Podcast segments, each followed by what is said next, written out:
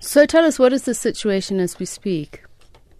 Well, currently, as we speak, I think about uh, two, three hours ago, uh, after having assessed the situation on the ground, uh, we then made a call that uh, we will release staff of the university and ask them to go home, and they will return again to report for duty tomorrow.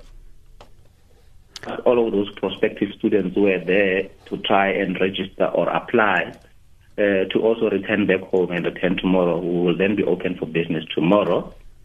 We subsequently had an engagement with SASCO, uh, the organization which had been responsible for blocking access into the campus, in which meeting they presented their list of demands to university management. Then we agreed with them that they will give us space to go and process that list of demands at the management committee meeting, which is taking place tomorrow morning by late afternoon, then we should be able to, re, to, to return to them with a response from the university. So, what were the list of demands? Uh, uh, look, amongst the, the, the, the, issues that they've raised, one is that they've asked the university to scrap uh, the paying of registration fees by students who are registering at the university.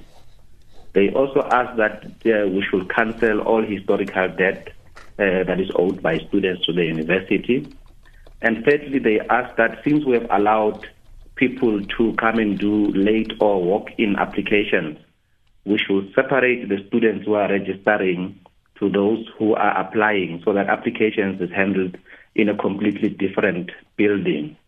Uh, something which is quite problematic at the moment because the building they have identified is not equipped with the necessary tools to do so. And other issues are relating to issue of the provision of meals by NSFAS and the debt owed to NSFAS and so on, which are not really within the competence of the university. Okay, so let's first tackle the issue, and we'll get to the other demands that they've uh, mentioned. The, the bottom line is what demands have been made with regards to registration, because we understand the complaint has been that uh, the students felt that it was taking too long to process a small number of students, therefore leaving them out in the scorching sun uh, to wait an inordinate amount of time. Uh, look, that particular matter is not uh, uh is not among the issues that they have listed. Uh, but uh, what we, we can say as a university is that we, we are mindful of this thing that people are raising around the amount of time it takes to process people who are registering.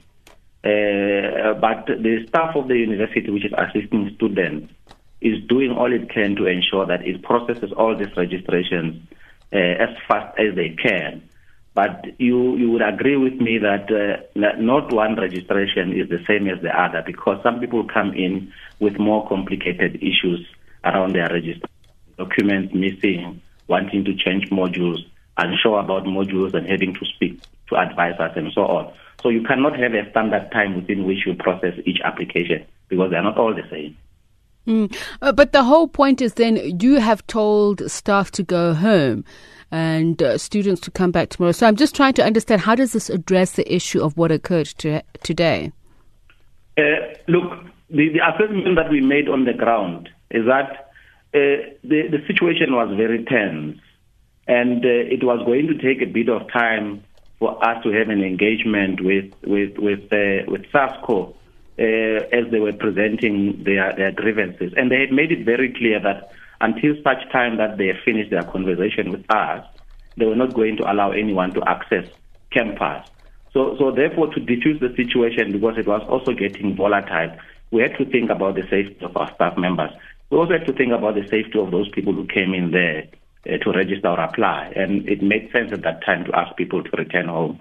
And then tomorrow, it will be business as, as, as usual because the situation will then return to normalcy.